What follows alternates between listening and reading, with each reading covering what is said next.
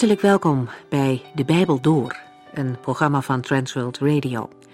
De Bijbel Door is een radioserie die u in vijf jaar meeneemt door de hele Bijbel. Van Genesis 1 tot Openbaring 22.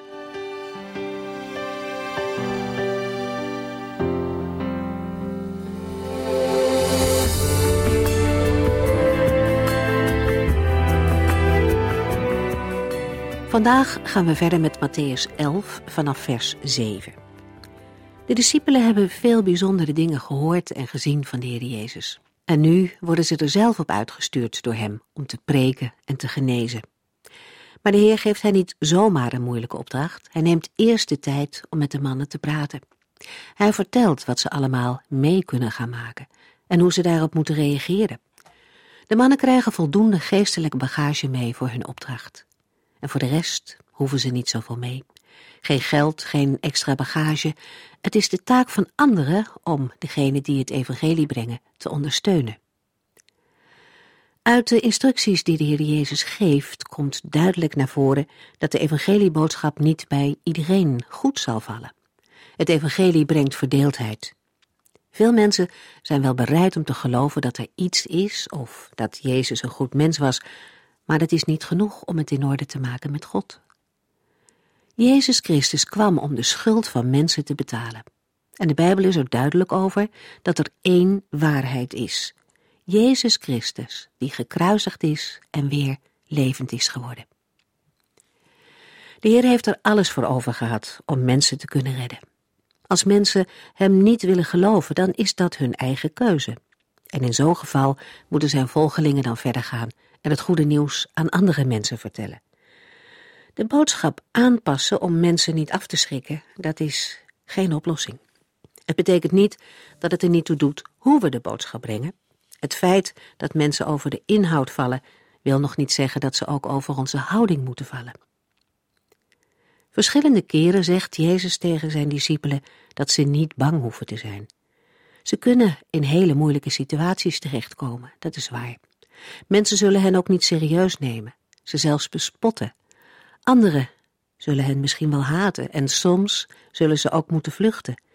Zelfs gevangenisstraf en dood kan de verkondigers van het goede nieuws overkomen. Maar in al die dingen is de zekerheid dat de gelovige gekend wordt door zijn Vader in de hemel. Hij is erbij. Er valt nog geen musje op aarde zonder dat hij ervan weet. En u bent nog veel meer waard voor hem, zegt de Heer Jezus. Dat is de ene kant. U bent veel waard voor God. Aan de andere kant wil God, als we het een beetje menselijk zeggen, ook graag dat Hij veel waard is voor u. Dat we Hem de eerste plaats in ons leven geven en Hem liefhebben boven alles. Dat kan ten koste gaan van populariteit onder mensen. Dat kan ook binnen families strijd geven. De Heer Jezus laat de moeilijke kant van hem volgen niet weg, maar hij zegt ook dat zijn volgelingen rijkelijk beloond zullen worden voor hun dienst in het koninkrijk. Zelfs als iemand een knecht van God een glas water te drinken geeft, zal God dat niet vergeten.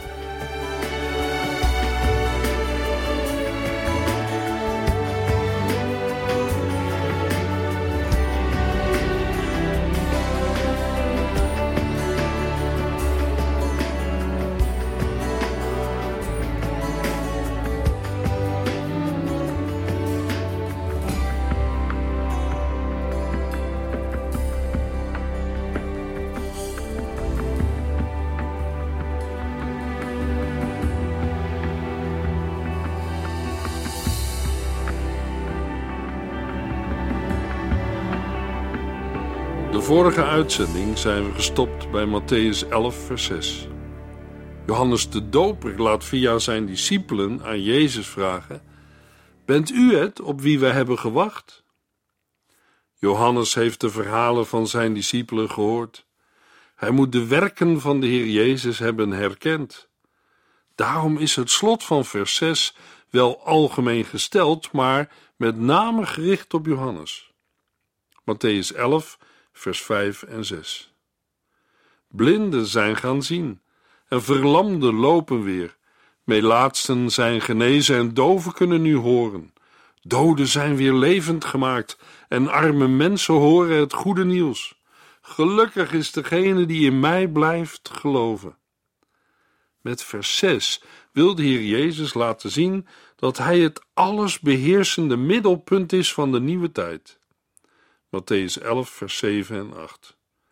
Toen de leerlingen van Johannes weggingen, zei Jezus tegen de mensen die om hem heen stonden: U bent in de woestijn geweest om Johannes te zien. Wat dacht u eigenlijk van hem? Dat hij een riet was dat wuift in de wind? Of dacht u iemand met dure kleren te zullen zien, zoals aan het hof van een koning? Veel mensen prijzen elkaar als ze samen zijn, maar belasteren de ander als hij er niet is. Toen de discipelen van Johannes waren vertrokken, begon de heiland Johannes de Doper te verdedigen. Hij stelt de mensen in de versen 7 en 8 drie vragen. En de antwoorden? Ja, de mensen zijn Johannes in de woestijn gevolgd. Dachten ze daar een wisselvallig en gemakzuchtig mens te vinden? Het antwoord is nee. Jezus wil hier zeggen dat Johannes een standvastig man is, die zelfs in de moeilijkheden hem trouw blijft. Nee, de mensen waren in de woestijn ook niet gaan zien naar iemand met dure kleding. Johannes was niet te vinden in het paleis van een koning, maar in de woestijn en nu in de gevangenis. Hij was geen hoveling van een aardse koning, maar een ambassadeur van God die het woord van de Heere verkondigde. Geen rijke kleding, maar een mantel van kameelhaar. Matthäus 11, vers 9 en 10. Of bent u erheen gegaan om een profeet te zien? Ja, een profeet. En meer dan een profeet, want hij is de man over wie in het boek van Malachi geschreven staat: Ik stuur mijn boodschapper voor u uit om voor u een weg te banen. De Heere verklaart duidelijk dat Johannes de vervulling is van Malachi 3 vers 1, waar staat: Luister, ik stuur mijn boodschapper voor mij uit om voor mij een weg te banen. En onverwacht zal de Heere naar wie wordt uitgezien naar zijn tempel komen. Hij is de boodschapper van Gods beloften, die de grote vreugde zal bezorgen die zo lang werd verwacht. Ja, hij komt beslist, zegt de Heere van de hemelse legers. Johannes de Doper is de boodschapper uit Malachi 3. Hij was speciaal uitgekozen om de Messias bij Israël te introduceren. Ook Jezaja heeft dat gezegd in Jezaja 40. En de evangelist Johannes bevestigt het in Johannes 1, vers 21 tot en met 23. De Heer Jezus zegt in Matthäus 11, vers 11: Onthoud dit: van alle mensen die ooit geboren zijn, is niemand groter dan Johannes de Doper. Toch is de kleinste in het koninkrijk van de hemelen groter dan hij. Johannes de Doper was de grootste vanwege zijn bediening als voorloper van de Messias. Zijn vragen en twijfels hebben zijn grootheid en bediening niet aangetast. Maar Jezus gaat verder en zegt: Toch is de kleinste in het koninkrijk van de hemelen groter dan hij. Waarom? Omdat Johannes de voorloper was. Hij kondigde de komst van de Heer Jezus aan. Want een volgeling van de Heer Jezus ontvangt dezelfde bediening als zijn meester. Daarbij ze zijn in Christus en bekleed met zijn gerechtigheid. Matthäus 11, vers 12. Sinds de tijd van Johannes de Doper tot nu toe wordt het koninkrijk van de hemelen tegengewerkt en proberen sommigen er met geweld binnen te dringen. Sinds Johannes de Doper breekt het koninkrijk van de hemelen met kracht door en brengt een geweldige slag toe aan de heerschappij van de Satan. Matthäus 11, vers 13 tot en met 15. Want zowel Mozes als de profeten hebben gezegd dat het zou komen. En tenslotte verscheen Johannes. Of je het nu wilt geloven of niet, hij is de Elia die volgens de profeet Malachi verwacht moest worden. Wie oren heeft, moet ook goed luisteren. Johannes de Doper vervulde de profetie uit Malachi. Hij is de boodschapper die zou komen. Maar als Israël de Christus, de Messias, bij zijn eerste komst had aangenomen, zou hij dan het koninkrijk onmiddellijk hebben gevestigd En zou Johannes de Doper dan Elia zijn geweest? Een vraag waar je veel over kunt zeggen en mogelijk discussiëren, maar het punt is dat Israël dat niet heeft gedaan. Het is een feit dat Israël Jezus Christus als Messias heeft verworpen. Het is een van de beroemde, of zo u wilt, beruchte, maar als vragen, die gaan over de dingen die in het verleden niet zijn gebeurd. Is het zinvol om het te hebben over iets dat nooit is gebeurd en historisch ook nooit meer kan gebeuren? Het lijkt mij dat er al genoeg problemen zijn. Het is niet nodig om er nog een paar bij te verzinnen. Matthäus 11, vers 16 en 17. Wat kan ik over u zeggen? U bent net kinderen die buiten spelen en tegen elkaar zeggen: We hebben fluit gespeeld en jullie wilden niet dansen. Toen hebben we klaagliederen gezongen en jullie wilden niet treuren. Deze verzen vormen een gelijkenis. Er wordt een beeld geschilderd van een groep kinderen die op straat spelen. Eentje zegt: Laten we begrafenisje spelen. En later: Laten we bruiloftje spelen. Maar er zijn kinderen die niet meedoen. Wat wil de Heer hiermee zeggen? De heiland wil de mensen ontdekken aan hun eigen denkbeelden. Zoals ze een eigen beeld hadden bij Johannes de Doper, hadden ze ook een eigen beeld bij de Messias.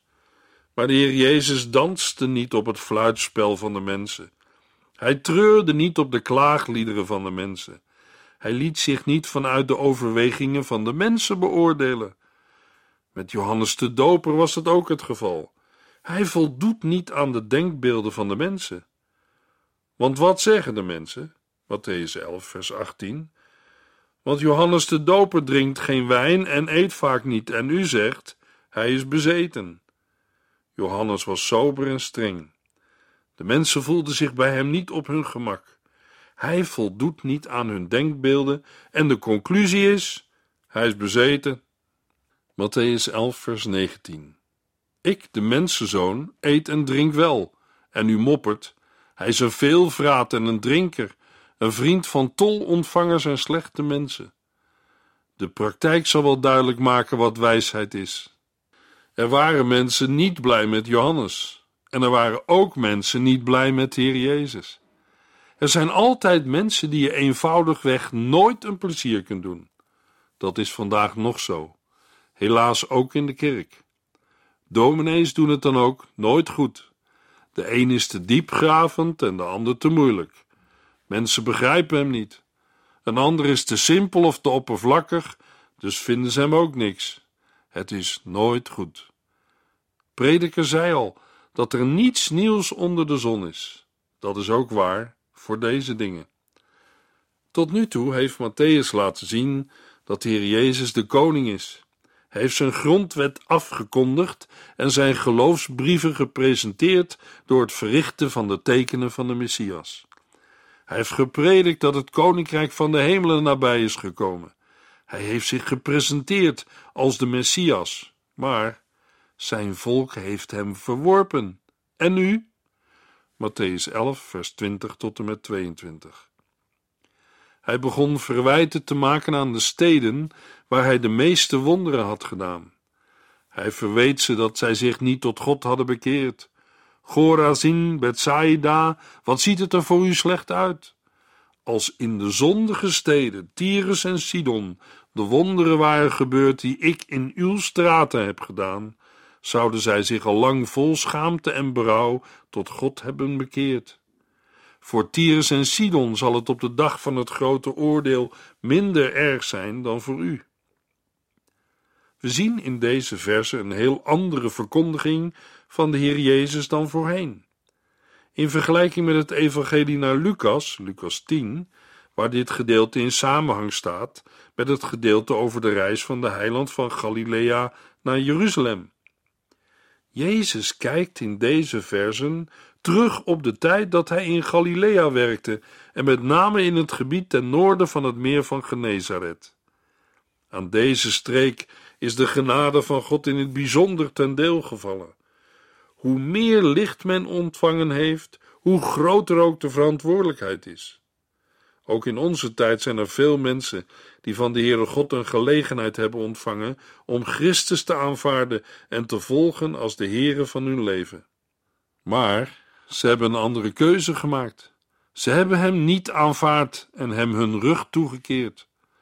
Luisteraar, is deze uitzending mogelijk voor u en jou een nieuwe kans? Het ontvangen van het licht van het evangelie schept verantwoordelijkheid. De Heer had nooit een bediening in Tyrus of Sidon. Hij heeft er ook niet gewoond.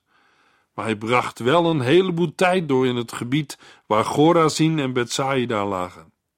Als in de zondige steden, Tyrus en Sidon, de wonderen waren gebeurd die ik in uw straten heb gedaan, zouden zij zich al lang vol schaamte en berouw tot God hebben bekeerd.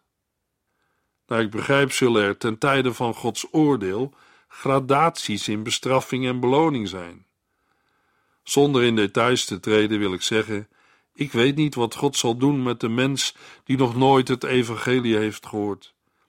Ik weet wel wat de Heer God zal doen met de mens die zondag aan zondag in de kerk zit en bij wie het evangelie het ene oor ingaat en het andere weer uit. Het heeft geen uitwerking in zijn of haar leven. Matthäus 11, vers 23. En Capernaum?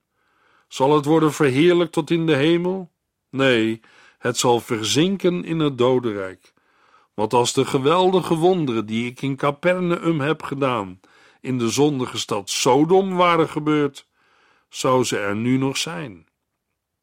Wat een voorrecht om het woord van de Heere regelmatig te mogen horen en te lezen. Ook Capernaum was een bevoorrechte plaats, maar de mensen in Capernaum hebben Jezus niet aanvaard als de Messias. Ze verwierpen hem. De Heere zegt dat als de zondige stad Sodom de wonderen had gezien die hij in Capernaum had verricht, zij zich van hun kwaad hadden afgekeerd en de verwoesting niet over hen was gekomen. Matthäus 11, vers 24. De dag van het grote oordeel zal voor Sodom zeker niet zo erg zijn als voor Capernaum. Dat is scherpe taal. Het komt niet uit de mond van zomaar iemand, maar uit de mond van de Heer Jezus. Hier spreekt hij niet als zachtmoedige Jezus, maar als rechter en koning. Ik hoop dat de strenge taal van Jezus u en jou ertoe brengt om rechtop te gaan zitten en de oren doet spitsen om goed te luisteren.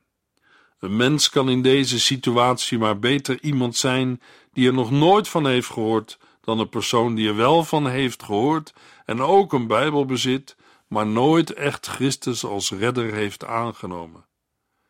Hoewel Sodom en Gomorra verschrikkelijke steden waren, zal het voor hen op de oordeelsdag verdraaglijker zijn dan voor de steden die de boodschap van Jezus wel hoorden, maar hem verwierpen. Matthäus 11, vers 25 en 26. En Jezus bad dit gebed: Vader, Heer van hemel en aarde, dank u wel dat u aan kleine kinderen hebt bekendgemaakt wat u voor wijzen en geleerden verborgen hebt gehouden. Ja, Vader, want zo hebt u het gewild.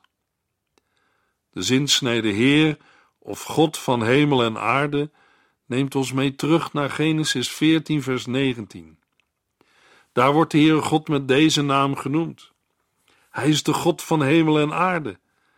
De Heer Jezus was niet dankbaar voor het feit dat de wijzen en verstandigen, dat wil zeggen, zij die door studie geleerd zijn geworden, zoals de schriftgeleerden en fariseeën, geen inzicht hadden in het heilsplan van God.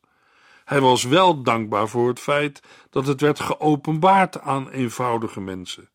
Als kinderen het begrijpen, kun je er bijna zeker van zijn dat ouderen het ook zullen begrijpen. Maar het komt ook voor dat de kinderen het wel snappen, maar de volwassenen niet. Matthäus 11, vers 27. Hij sprak weer tot de mensen: Mijn vader heeft mij alles toevertrouwd. Hij is de enige die de zoon echt kent. En ik ben de enige die de Vader echt kent. En ook de mensen die ik heb laten zien wie hij is, kennen hem.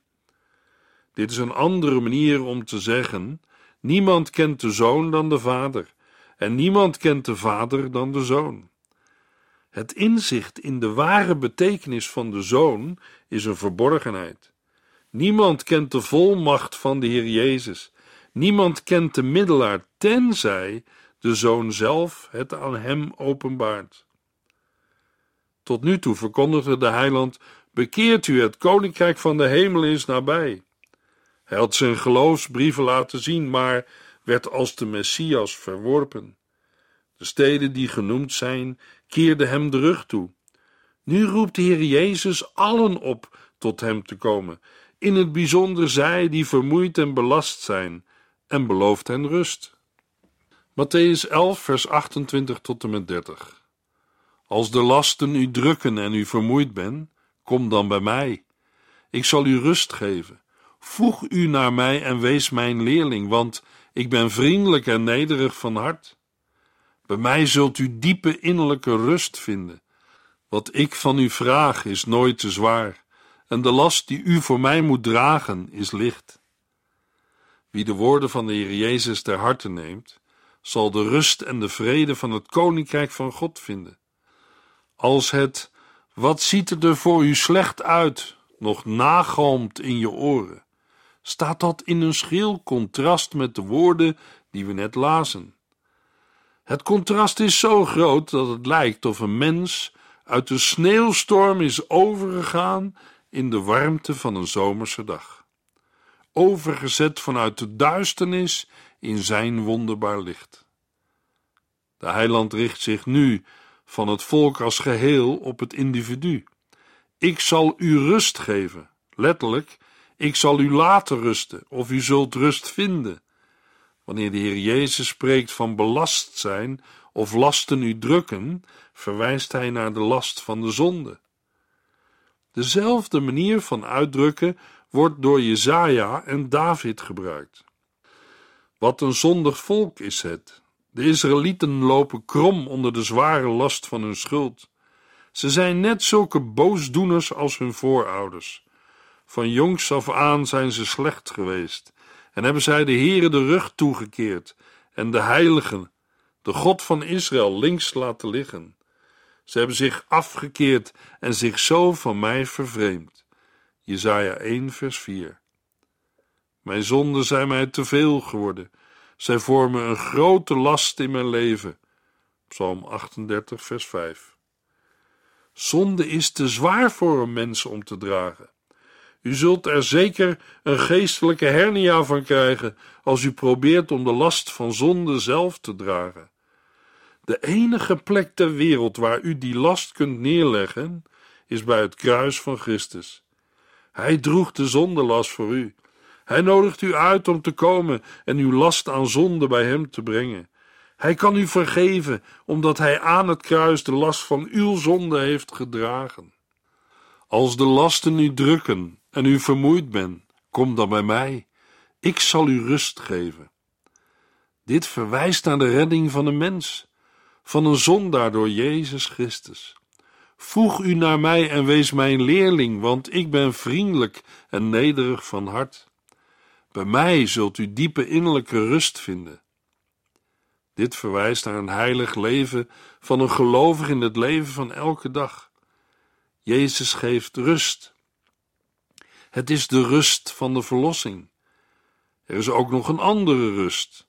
Dat is de rust die een gelovige ervaart vanuit de toewijding aan en het vertrouwen op Christus. Hij zal u, jou en mij precies daar neerzetten waar Hij ons hebben wil. Als wij aan Hem verbonden zijn, vallen wij niet uit Zijn hand. Hij zal nooit verlaten het werk dat Zijn hand begon. Matthäus 12, vers 1. In die tijd wandelde Jezus eens op een sabbat, zaterdag, de Joodse rustdag, met zijn leerlingen door de korenvelden. De leerlingen kregen honger, plukten wat aren af en aten de graankorrels op. In die tijd, wij weten niet waar het gebeurde, maar we weten wel dat hier Jezus met zijn leerlingen op weg waren naar een synagoge. Matthäus 12, vers 9. De volgelingen van de Heer Jezus kregen honger en daarom begonnen ze aarde te plukken. Dit moet gebeurd zijn aan het begin van de gerstenoogst, even voor het Joodse paasfeest, of van de tarweoogst, net na het Joodse paasfeest. Matthäus 12, vers 2. Enkele fariseeën zagen het en zeiden: Kijk eens, uw leerlingen doen iets dat niet mag. Ze oogsten op de sabbat. Het plukken van aar langs de weg werd toegestaan door de wet, Deuteronomium 23, vers 25. Maar volgens de Joodse overlevering was het op de sabbat verboden. Het werd gezien als een onderdeel van het oogsten of van het voorbereiden van de maaltijd, en dat was beide op de sabbat verboden. Op schending van de sabbat stond de doodstraf. Exodus 31 en nummer 15. Enkele fariseeën hadden gezien wat de volgelingen van de heiland hadden gedaan en kwamen nu naar Jezus toe. Zij stelden hem verantwoordelijk voor het gedrag van zijn discipelen. Een conflict met de godsdienstige leiders. Blijkbaar waren ze eerst vriendelijk tegen hem, maar nu is het anders. Uw leerlingen doen iets dat niet mag, zij oogsten op de sabbat. We zullen in het vervolg gaan zien dat de heiland handhaaft dat hij heer is van de sabbat. Maar voordat we ons verder in de discussie gaan verdiepen, is het goed eerst te kijken naar de reden waarom de leerlingen van Jezus erop uitgingen om aren te plukken. Waarom deden ze dat? Omdat ze honger hadden. Waarom waren ze hongerig? Omdat ze de Heer Jezus volgden. In Matthäus 8, vers 20 hebben we gelezen dat Jezus zegt: Vossen hebben holen en vogels nesten, maar ik heb geen plaats om uit te rusten. En hier in Matthäus 12 zijn ze hongerig, maar hebben verder niets om de honger te stillen. Het is weer een herinnering aan het sobere leven dat de heiland leefde. De rijkdom die hij had afgelegd en de armoede die hij verdroeg. In de volgende uitzending zullen we zien hoe de Heer zijn leerlingen verdedigt tegenover de godsdienstige leiders.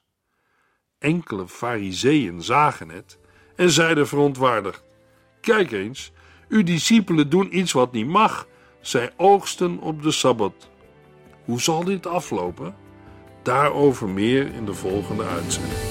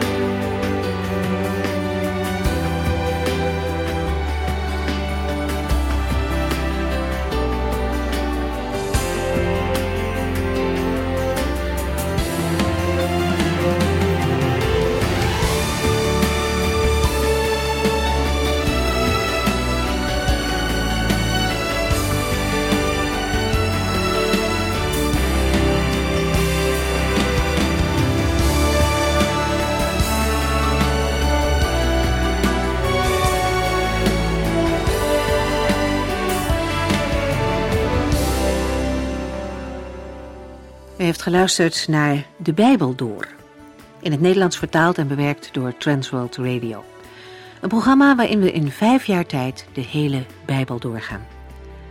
Als u wilt reageren op deze uitzending of u heeft vragen, dan kunt u contact met ons opnemen. Tijdens kantooruren kunt u bellen op 0342 47 8432. 0342 47 8432. 32. Ook kunt u een e-mail sturen naar de Bijbel door transworldradio.nl en natuurlijk kunt u ook via de post ons bereiken.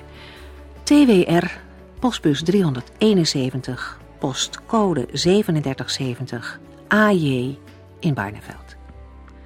Dit programma werd gepresenteerd door Cor Weda en Ike André. Techniek was in handen van Odin van Woerdekom. En wij allemaal bedanken u voor het luisteren.